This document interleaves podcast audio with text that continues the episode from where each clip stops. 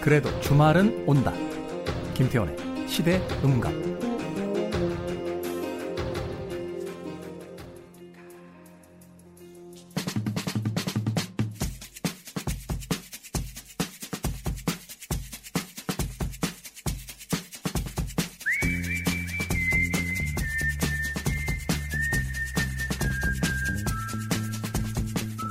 한 주간 우리가 많이 본 뉴스 그리고 우리가 많이 봐야 할 뉴스 뉴스 Most and Must 오늘도 KBS 데이터 저널리즘 팀의 김양순 기자 나오셨습니다. 안녕하세요. 네, 안녕하세요. 한 주 동안 바쁘셨던 것 같아요. 네, 지난주 굉장히 일이 많았네요. 현충일이 끼어 있다 보니까 일이 더 많아요. 아, 그렇구나. 어떤 특정한 그 기념일이 있다거나 또는 이슈가 되는 날들이 있으면은 이 그 보도를 하는 기자들 입장에서는 굉장히 바쁘군요. 그렇죠. 아무래도 이게 헝가리 일도 있는데다가 그렇죠. 현충일에 정치적인 논란까지 있으니까 보통 휴일에는 뉴스가 좀 없어야지 기자들이 좋거든요. 그렇죠. 그래야지 이제 뉴스 시간도 좀 줄어들고 일도 줄어드는데 이제 지난주는 참 바빴습니다. 그 외국 나가게 되면 그 텔레비전 이렇게 키면 그 각국의 뉴스 방송들 나오잖아요. 호텔에서.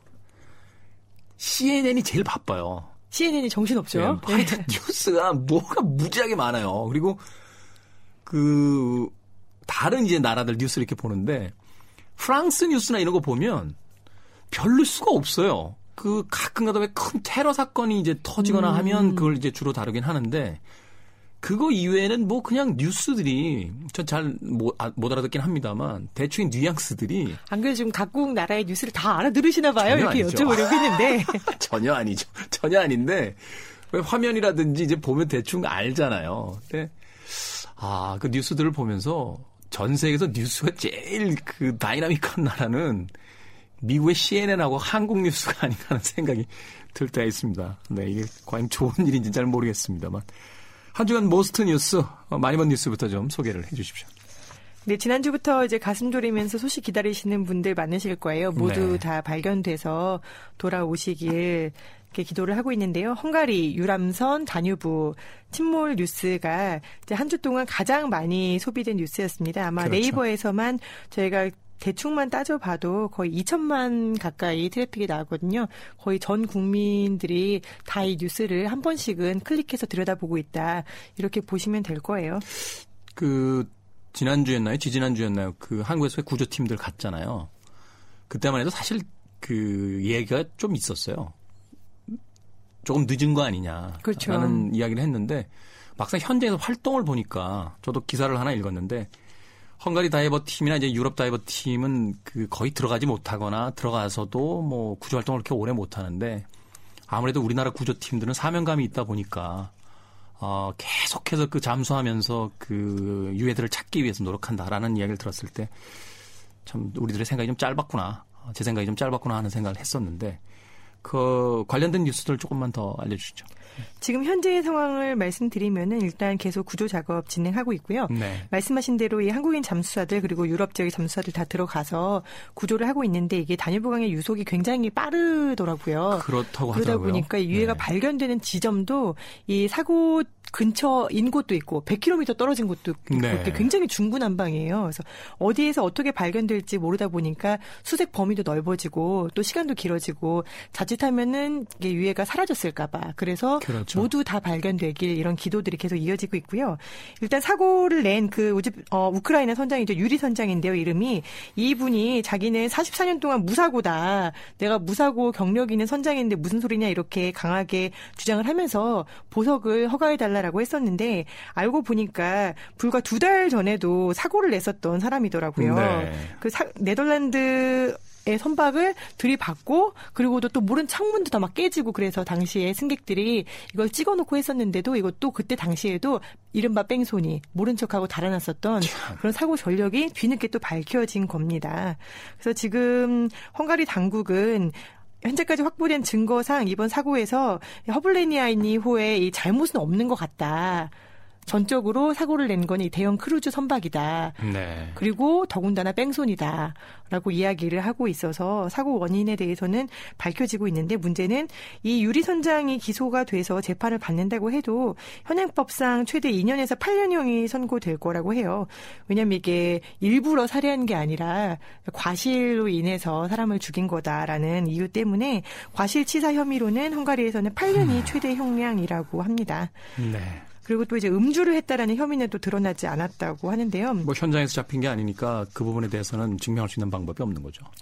근데 이제 헝가리 한국 대사관 앞에서 추모식이 있었어요. 이제 페이스북에서 헝가리 어인 한 분이 우리가 추모식을 하자라고 그냥 올렸는데 당일 밤에 이렇게 추모식을 하자고 올린 분 한 15명 정도 오지 않을까라고 생각을 했대요. 근데 네. 1,500명 정도가 와. 와서 굉장히 눈물도 많이 흘리고 거기 이제 여섯 살 난 아이의 사고 소식도 있었잖아요. 그래서 아이에게 주고 싶다고 해서 인형도 갖다 놓고 또 이제 과자나 이런 간식거리도 좀 갖다 놓고 그리고 꽃과 초들이 굉장히 많이 놓여져 있어요.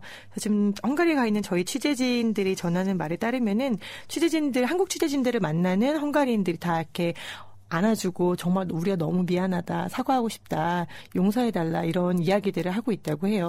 물론 도의적인 책임 혹은 뭐 관리에 대한 책임은 있겠습니다만 사실 사고를 낸 건 또 헝가리인도 아니잖아요. 그렇죠. 어, 그런 의미에서 봤을 때 이 헝가리인들의 어떤 그 이 사과 위로가 그래도 따뜻하게 좀 전달이 되는 게 아닌가 하는 생각이 또 드네요.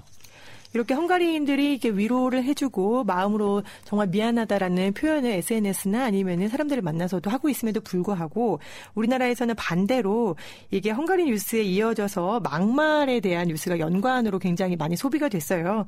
아마 보셨을 텐데 그 민경욱, 골든타임 그리고 이제 한선교, 정용기 이렇게 자유한국당의 막말 논란들이 이 헝가리 사고 뉴스와 이어지면서 계속해서 소비가 되면서 또 사람들의 분노를 좀 자아 내고 있어요. 아니 어떻게 그 한 정당의 그 대변인이라는 분이 이런 이야기를 할 수 있는지 참 납득이 좀 안 가거든요. 그러니까 지금 상황에서는 이제 구조가 일단 최우선이기도 하지만 그 사고를 당하신 분들의 관계자들에게 대한 어떤 그 감정적인 위로라든지 정서적인 공감 같은 게 있어야 되는 건데 이걸 무슨 저 그 뭐라고 할까요? 뭐 수학 공식 풀듯이 해서 이게 지금 정답 못 찾으니까 풀 필요 없다 뭐, 뭐 이런 식의 어떤 대사를 하는 건지 참 납득이 잘 안 갑니다. 네. 그러게요. 저희가 이 막말을 전해드리는 것 자체가 사실 굉장히 기분이 나쁘기 때문에 제가 막말을 전해드리진 않겠습니다. 네. 필요하신 분은 찾아서 보시고요. 굳이 제가 어 이분들의 이름을 거론하면은 정치인들은 다 이제 부고 빼고는 이름이 거론되는 게 좋다고 하잖아요. 제가 좋은 일을 시켜드리고 싶지는 않아서 이 뉴스는 이렇게만 말씀드리고 패스를 하도록 하고요. 네. 네, 두 번째로는 어 3주째 전해드리고 있어요. 이 화웨이와 트럼프 그리고 여기에 이어서 또 키워드가 뭐가 등장을 했냐면요. 네. 화웨이 트럼프에 이어서 삼성 요거까지는 이제 예상이 가능했죠. 네. 푸틴 푸틴이 나왔어요. 푸틴은 또왜 나왔습니까? 네, 푸틴이 나오고 그다음에 여기 비자 발급까지 이렇게 연간 키워드로 묶여가지고 또 대단히 많은 뉴스가 소비가 됐습니다. 하나하나 좀 풀어주시죠. 화웨이 트럼프는 저희가 한 2주 정도 이야기를 드렸던 것 같고. 네. 네, 맞아요. 이게 뭐 그냥 간단히 지나갈 문제가 아니다라는 얘기를 했었죠. 그런데 이제 트럼프가 압박을 하니까 시진핑 주석이 나섰습니다. 러시아에 갔어요. 그래서 푸틴과 두 손을 맞잡고 트럼프의 면전, 즉, 그 방송이 다 되고 있으니까요. 면전 앞에서 우리는 굉장히 적극적으로 서로 공조하겠다. 미국에게 맞서서. 그리고 네. 미국 Thanks to 미국, Thanks to America 덕분에 우리가 즉 중국과 러시아 간에 원래도 우리는 친했지만 우방이었지만 우리의 관계가 최고조에 이르렀다. 이렇게까지 얘기를 했어요. 이게 무슨 유치원에서 애들 장난하는 것도 아니고 뭐 자구책이라고 봐야겠죠. 중국 입장에서는 아직까지는 그 1대1로 미국과 상대하기는 좀 힘에 붙인다라고 생각이 되니까 이제 러시아 쪽을 좀 끌어들이고 또 러시아도 그렇죠. 이제 모처럼 좀 중앙 무대로 다시 나올 수 있는 기회다. 뭐 이렇게 생각을 한 것 같은데 아무튼 이 문제가 국내 기업들에게 미치는 영향들이 좀 있어서 굉장히 커지고 있습니다. 지금 당장 화웨이 스마트폰 가격이 중국 가격이 급락했대요. 혹시 화웨이 얼마인지 아세요? 모르겠어요. 이 단말기가 영국에서는 어 중고예요, 중고. 하나에 스마트폰 꽤 비싸잖아요. 어 40만 원 정도의 거래가 됐었대요, 1분기에. 네. 근데 지금 현재는 7만 5천 원이라고 합니다. 7만 5천 원이요? 네. 10만 원 밑으로 뚝 떨어진 거죠. 거의 이야. 7만 5천 원이면은 지금 우리 갤럭시로 보면요. 갤럭시 S4 네. 가 아마 한 8년 전에 나왔을 거예요. 그게 지금 중고가가 한 7만 원 정도거든요. 스마트폰이 8년 전에 나온 거면 거의 그 구석기 시대 거 아니에요? 그런데 그 금액하고 지금 똑같다. 최신 모델의 중고품이 네. 그렇습니까? 화웨이는 굉장히 지금 다급한 상태고요.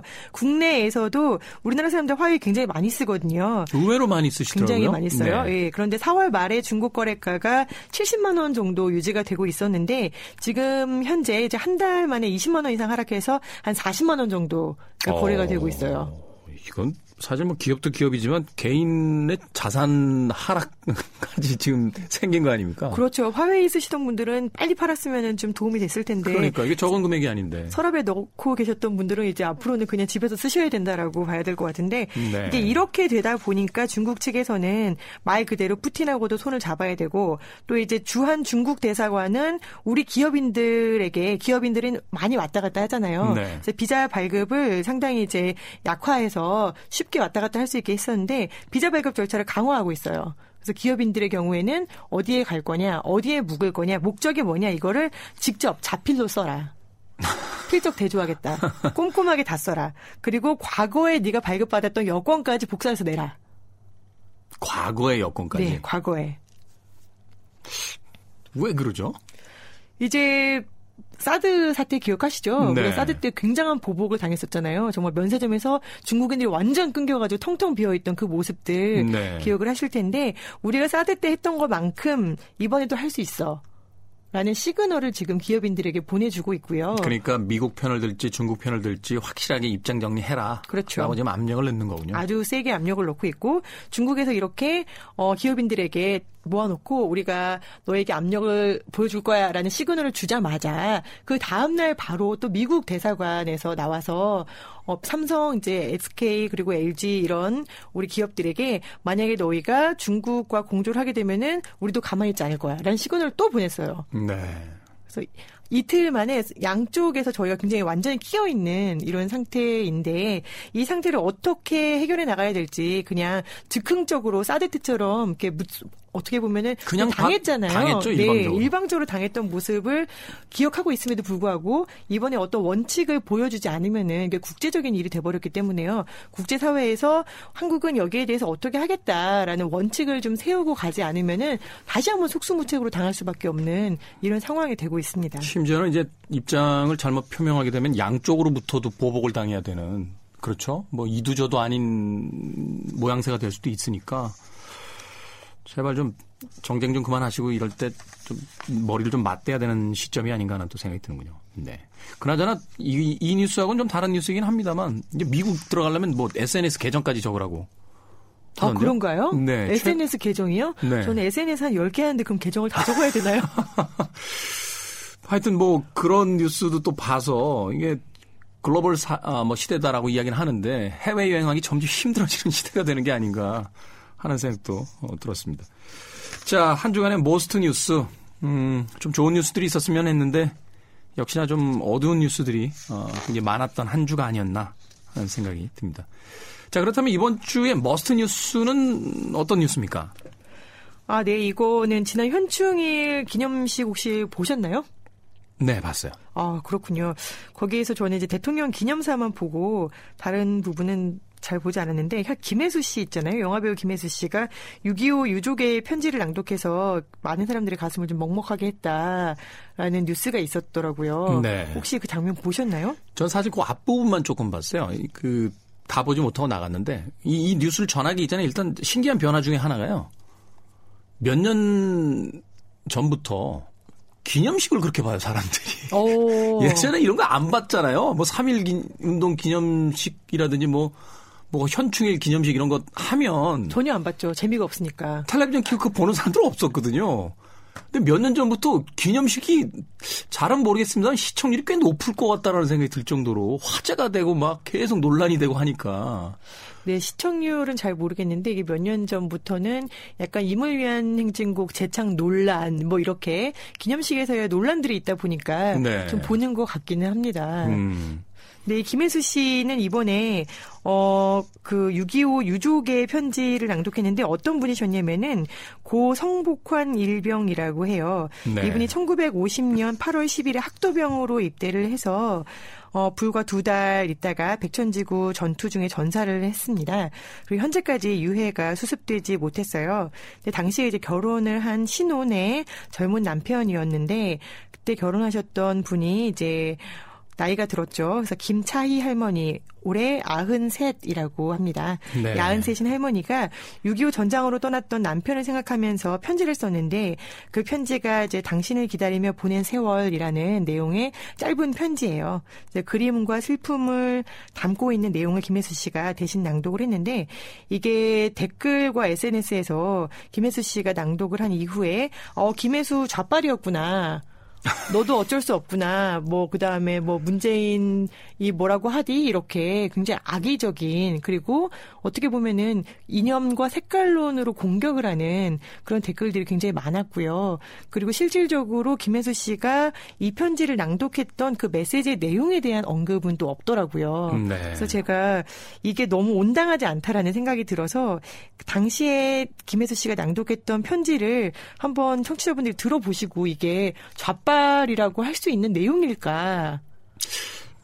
아니, 저는 생각이 좀 그래요. 좌파고 우파건 그의 행동으로서 평가를 해야지 이 사람이 좌파다 우파다라는 걸 가지고 평가를 하면 안 되잖아요.